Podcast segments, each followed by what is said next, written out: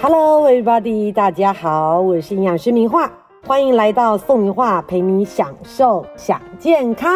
上一集为大家介绍外食族早餐、午餐该怎么样做一个简单方便的搭配，让我们在减重的一个过程当中可以更加顺利，不卡关。那当然，到了晚餐跟假日，通常都是减重外食族的一大关卡，到底该怎么吃哦？因为其实大部分的人朝九晚五哦，其实到了晚上下班之后，其实我们的身体的一个运作都是属于一个比较缓慢休息的一个状态。所以这时候，如果你暴饮暴食吃太多，甚至是用吃来舒压的话，当然我们减重就非常容易破功哦。所以其实外食族来讲，晚餐真的是越简单越好。其实尤其现在天气越来越冷，进入到冬天这个季节。营养师蛮推荐大家，其实晚上如果可以的话，喝一碗热汤是一个蛮好的选择哦。很多人想说，营养师热汤当做晚餐，这是怎么一回事哦？其实不是说喝一碗汤，然后里面都只有汤，没有任何料哦。那当然我们一定会马上就饿，没有办法满足，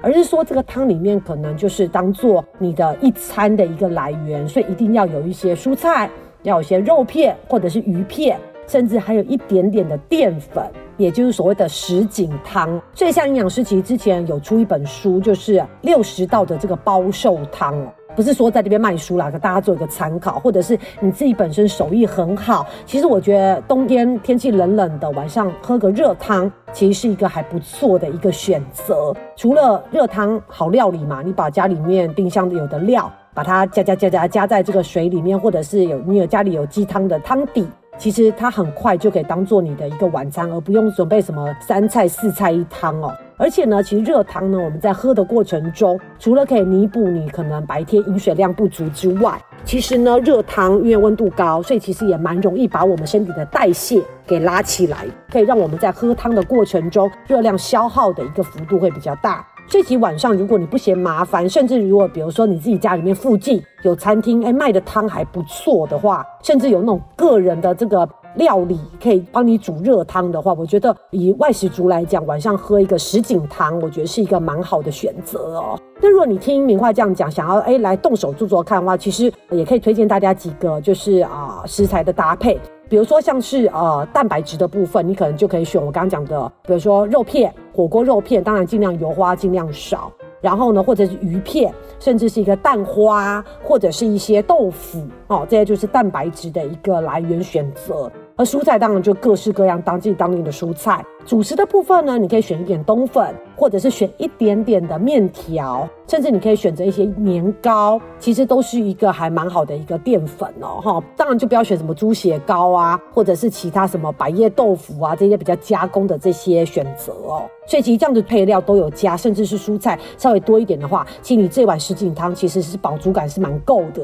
至于说汤底呢，其实像很多上班族就说营养师我不想要用白开水来当汤底，感觉好像比较没什么香味。其实这时候你在假日的时候，你就可以煮一大锅的这种鸡高汤或者是排骨高汤，然后把它分装放在冷冻库。那其实你每天晚上就拿一袋拿一包下来当做汤底，然后再把冰箱有的配料放进去煮。其实煮一碗这种什锦汤花不了太多时间哦，甚至有时候连开火都不用开，你直接电锅加热其实就可以了。好，那除了这个之外呢，其实晚上很多人也会选择卤味。卤味其实呃，其实最。可怕的地方其实就是在它的一些咸味、调味跟一些加工的一些食材哦。其实如果你卤味可以选择至少两种蔬菜，因为我们知道卤味摊它一样青菜其实分量都蛮大的，所以你可以至少选择两种，或者是如果你不是一个人吃，你是家人一起吃的话，你可以比如说一个人就以两种蔬菜来当做这个分量，比如说四个人你可能就选个六到七种哦蔬菜来做搭配，然后再搭配少量的这些没有过度。加工的蛋白质啊，包括像是豆干呐、豆腐啊、牛腩肉啊、猪耳朵、猪头皮这些都还勉强可以接受哦。然后记得这个主食的部分。毕竟啊，如果你是这种热的卤味，其实不论是冬粉面条，它都放在这种很重咸的这个卤汁里面去煮，所以其实它除了这个淀粉本身热量之外，其实它吸的这些油吸的这些盐分，其实是很可怕的。就像我们上一集提到的，其实淀粉它就像是海绵，所以它存在的烹煮的环境越油越咸，它吸越多。所以其实如果基本上以卤味来讲，我不太建议大家在吃淀粉，不论是冬粉或者面条，其实我都不太建议，因为它的吸的这些汤汁太可怕了。尤其是放在晚上，我们真的有时候其实可以不用吃到淀粉。所以其实卤味就是大量的青菜搭配少量的这些非过度加工的这些蛋白质，会比较好的一个选择哦。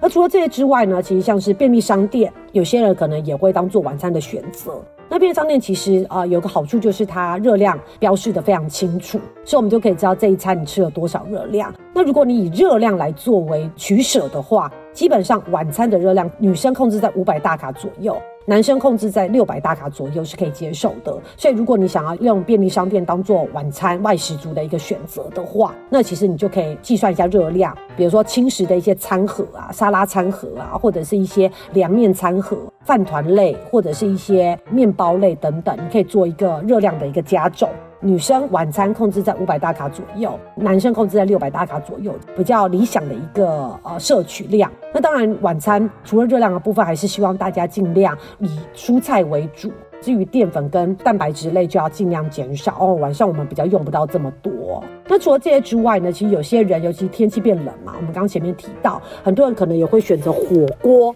来当做你的这个晚餐的一个选择哦。那其实火锅算是理想的一个外食的一个选择，主要就是因为它有肉、有菜、有饭，其实是一个相对均衡。但是如果你吃的量太多，或者是蘸酱不去注意的话，其实它的热量也是蛮惊人的。所以如果你把火锅放在晚上的话，其实就是大量的蔬菜，菜盘一定要吃完。那我这边指的菜盘不是菜盘里面的加工品，而是你看得到的蔬菜，绿色、白色等等看得到的蔬菜要把它吃掉。然后肉类的部分呢，肉是很大盘的话，其实你还是要跟别人分食。那如果他的这家的火锅料本身肉片本来量就不多的话，那其实我是觉得还可以接受，因为毕竟火锅肉片还蛮薄的，六到八片我都觉得还可以接受。然后还有就是淀粉主食的部分，不论是饭啊、面啊、冬粉啊，到晚餐就尽量不要。而且有时候尤其有些菜盘里面，它有一些什么年糕啊、猪血糕啊、芋头、地瓜、南瓜，其他都已经算是淀粉类了。所以其实你吃这些就好了，就不用额外再叫。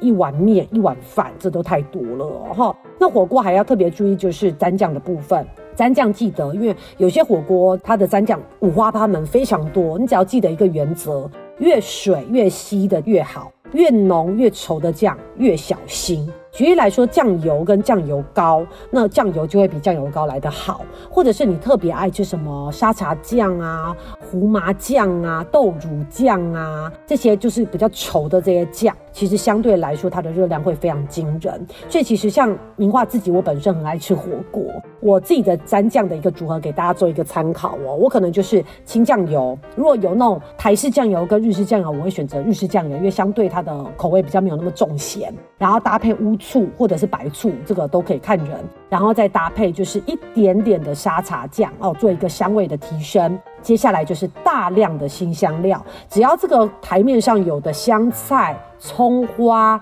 洋葱末、大蒜。我全部都来，而且量是非常非常大的哦。我觉得这个其实就可以提升这个食材本身的变化度，而且可以提升它的香气哦。所以千万不要就是大量的什么沙茶酱啊、胡麻酱这些整碗这个酱料，其实就会大幅度的增加热量，导致你这一餐的火锅整个热量破表哦。所以记得，呃，我觉得如果你不排斥新香料的话，多吃新香料，搭配一点点的清酱油、乌醋，其实就非常好吃了。而至于当火锅、甜点、饮料，就尽量不要哦。汤头也要特别注意。但是我相信，大部分的人在吃火锅，尤其是那种日式刷刷锅，大概都会选择这种昆布啊、蔬菜呀、番茄汤底，其实相对会是比较好的哦。如果你吃麻辣火锅，基本上前面讲的你都可以不用听了，因为麻辣火锅光那个汤底。就非常可怕，再加上你放进去这个麻辣汤里面煮的这些食材，全部都吸了非常多的这个辣油，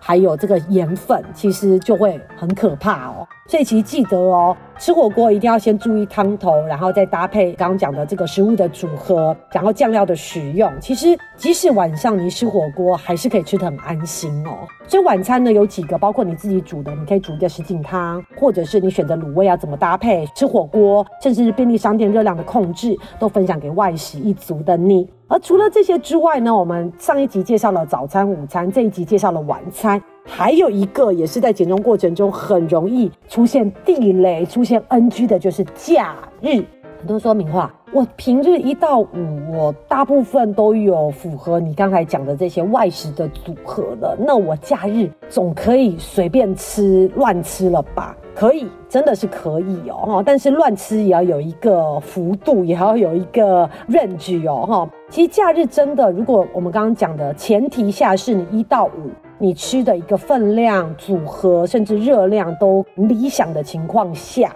那假日我们的确是可以宽宽松一点，给自己多一点的一个变化，可以选择一些合菜，或者是美式餐厅，甚至是一些西式的餐点，像是一些排餐等等。我是觉得在假日的时候，比如说六日嘛，总共有六餐，那你吃个一餐到两餐，我是觉得可以接受，啊不能六日每一餐都是吃非常夸张，那当然不行哦。所以前提下是说，如果你一到五，你早餐、午餐、晚餐都吃的还算有控制，而且也蛮符合你自己本身的热量标准的话，那你六日可以选择一餐到两餐吃稍微比较澎湃一点，像合菜呀、美式餐厅啊、汉堡、薯条啊，甚至是一些排餐，比如说牛排呀，或者是一些烤肉啊等等。但是还是尽可能把它放在午餐呐，午餐会是比较好的，因为毕竟到了晚上，我们的确代谢会变得比较差，比较低。这时候，如果你放在晚餐的话，吃这种大热量的这种餐点，真的蛮容易累积的哦。所以，即使假日我们可以吃的稍微夸张、稍微变化多一点的这些排餐、美式餐厅，我们尽可能把它放在午餐、晚餐，我们还是尽可能符合我们刚刚讲的这些比较轻食啊、汤品啊，或者是比较简单一点的组合，就可以比较不容易让这些热量反映在我们的身材上面哦。哈，所以其实呃，外食。族几乎大家都是营养师，有的时候也是吃外食，但是只要我们观念正确、组合正确、搭配正确，其实我们还是可以在减重的这条路上走得非常顺利哦。好，那如果大家喜欢我的内容，烦请订阅，并且不吝啬的给我五星好评，多给我点鼓励，来刺激我的这些减重的这个灵感，来分享给大家。也欢迎大家将实用的这个减重内容分享给你需要的家人朋友。让宋明化陪你享受享健康哦，拜。